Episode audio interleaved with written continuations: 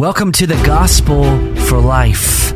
We have four Treasure Valley pastors committed to showing that the gospel is not just for that religious part of your life, but rather it's for all of life. You never graduate from the gospel.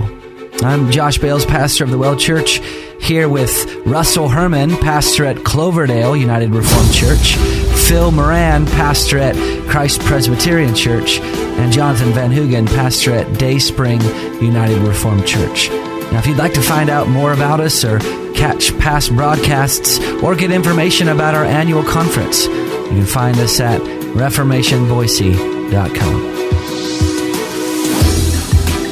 All right, welcome back to the program. Today we've been talking about legalism and antinomianism, or Mr. Legality and Ms. License. And the reason why we're talking about this subject is because of our upcoming conference on November 8th and 9th.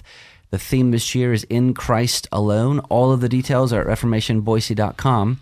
Now, what we've seen this week is that Mr. Legality and Ms. License essentially view God's law in the same way. The only difference is that the legalist looks at the law and he, he sees that it's a burden and he willingly carries that burden, but the antinomian refuses to carry it and he casts it off, insisting that if God was really loving, he wouldn't ask for it. So, what they do essentially is that they separate God's law from his gracious person, and both the legalist and the antinomian view it negatively. Mm-hmm. Of course, this comes from a complete misunderstanding of God's law. So, that's what we're talking about today. Um, let's start there. So, brothers, can you explain to our listeners just the three types of law found in the scripture? So, very simply, in the Old Testament, there there were ceremonial laws. This is the, the laws that dealt with the specifics, primarily with regard to, to worship.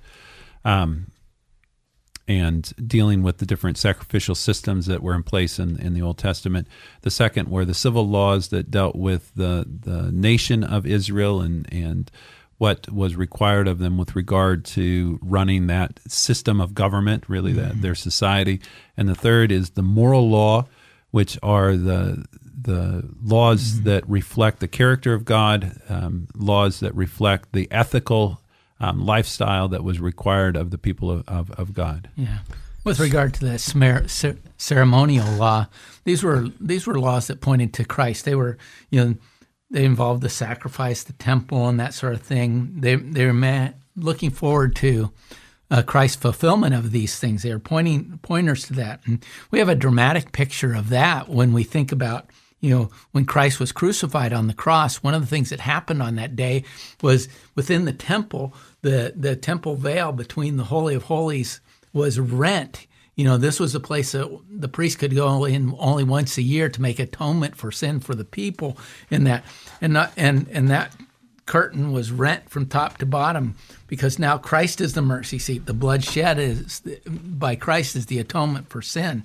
And then uh, with regard to the uh, the civil law that was mentioned there. These are these are laws they they in some ways some of them still apply to us. This was a given under a theocratic society, you know, and this is how God's people were to operate. And there were certain laws that were given to govern the people. For instance, there was laws about when you you know when you had somebody for hire, you were to pay him uh, his wage. You know, there was no bank. He didn't wait for it to be convenient next week. You had to give him his wages because he needed to subsist on that. We do the same thing. We expect our employers to pay us at the end of the week. You find these people that have just lost, you know, they work for the travel company. They're all out with the, their money was recalled and they're out of out of money. There's a general equity to this. And and so we look at those things and we get wisdom from that. But the one that really counts is what you said was the moral law.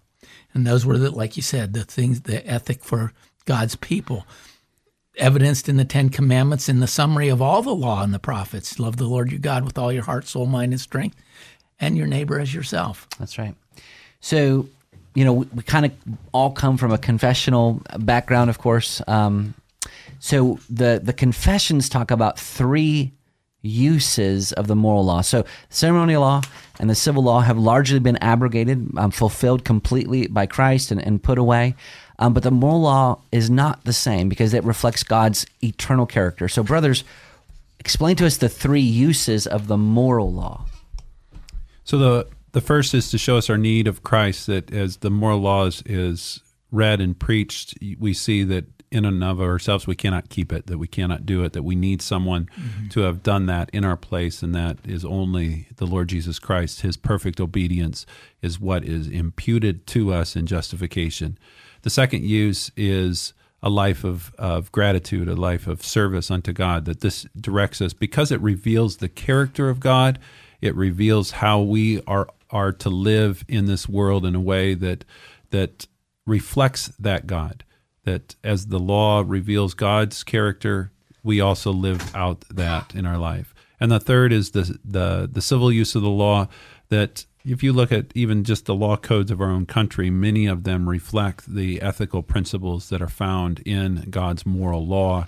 Um, so we are not saying that we believe in a theocracy, that mm-hmm. um, that's still in play, but we are saying that the ethical and moral principles of God's law should be used to help determine the, the principles of uh, the civil government. Yeah.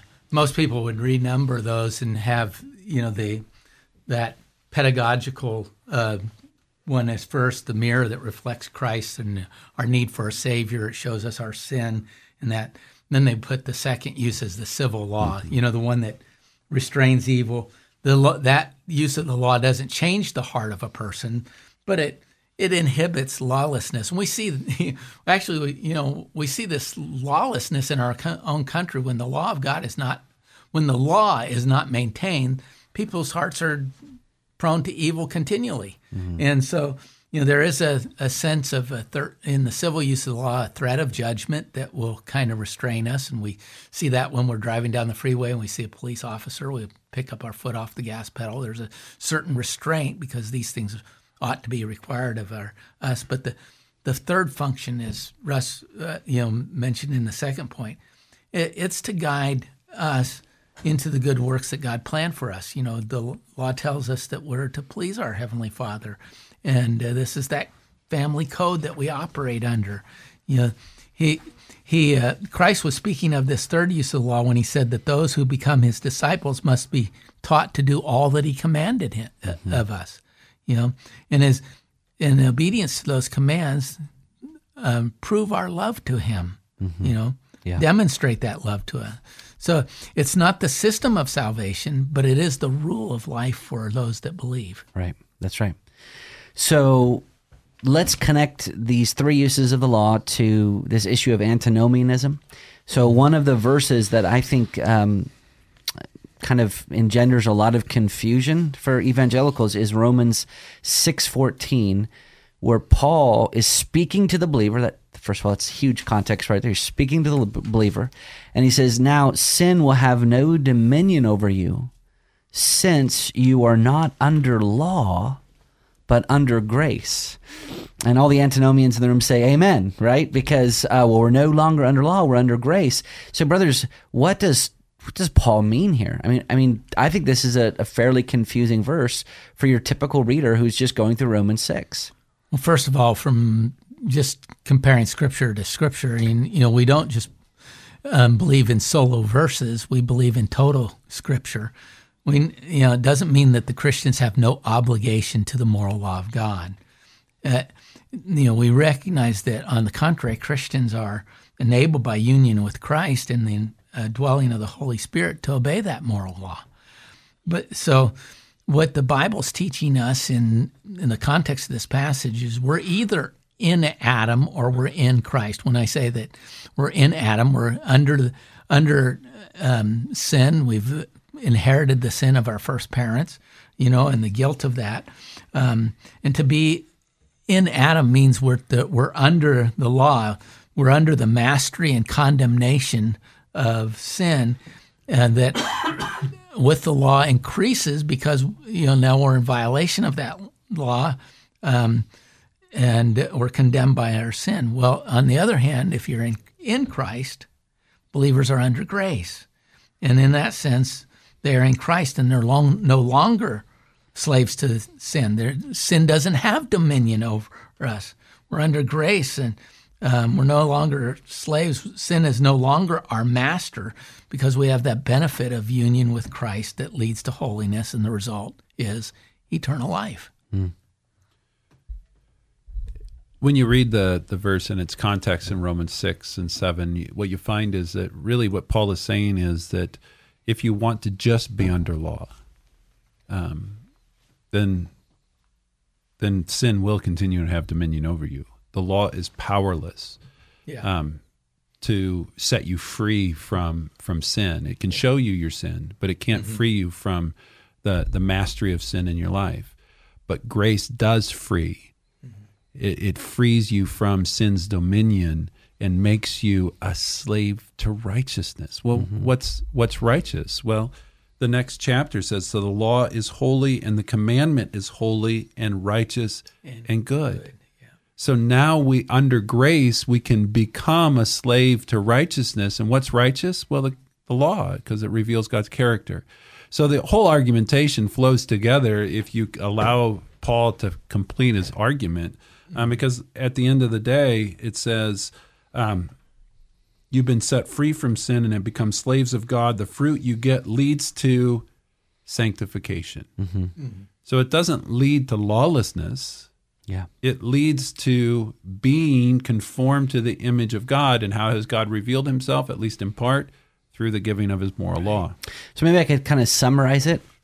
So when Paul says, since you are not under law but under grace, maybe to say it like this you are no longer under law as a covenant of works but now you are under the covenant of grace. Well, what was my relationship with the law and the covenant of works?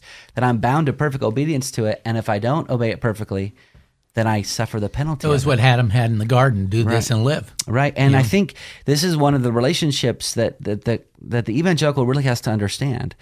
the The man, the natural man who is still under Adam, he's not in Christ yet. He is both bound to the obedience of the law, and he is bound to the punishment of the law the believer, he is still bound to the obedience of the law, but he is freed from the punishment of the law. Absolutely. That's what Christ has accomplished for us. So when Paul says this, I mean, Paul's whole argument, Romans 6, is now be a slave to righteousness. He's not at all saying, oh, you're not bound to obey it. He's saying you're free from the penalty of it. Mm-hmm. And I think the remedy for both legalism and antinomianism is not about the law. The, the, the remedy for both is about the character of God. Mm-hmm.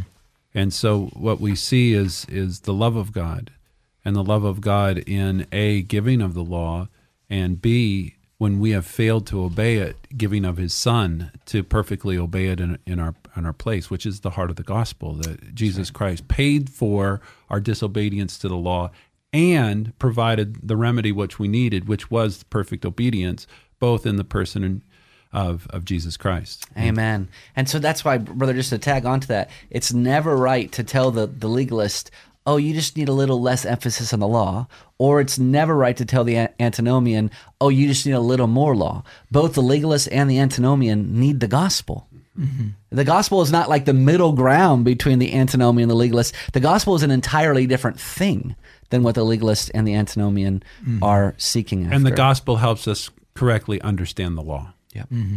that's right. Amen. Well, brothers, uh, wrapping up another show. Are you guys excited about the conference coming up? I am so excited about this conference. It's the one I'm the most excited about. These topics are the ones that, in in all honesty and sincerity, transformed my my life um, in in in ways that I'll eternally be grateful for. Yeah. yeah. In Christ alone. I mean, what can be better than that? You know, just to, just the theme of it yeah. is you know that's where all our hopes rest Amen. is in Him. Amen. Well, go to reformationboise.com. You can find all the details. You can register for free. All of the people who register will get a free book at the door, maybe two, and some great fellowship with other churches in the Treasure Valley. We hope to see you there. Bye.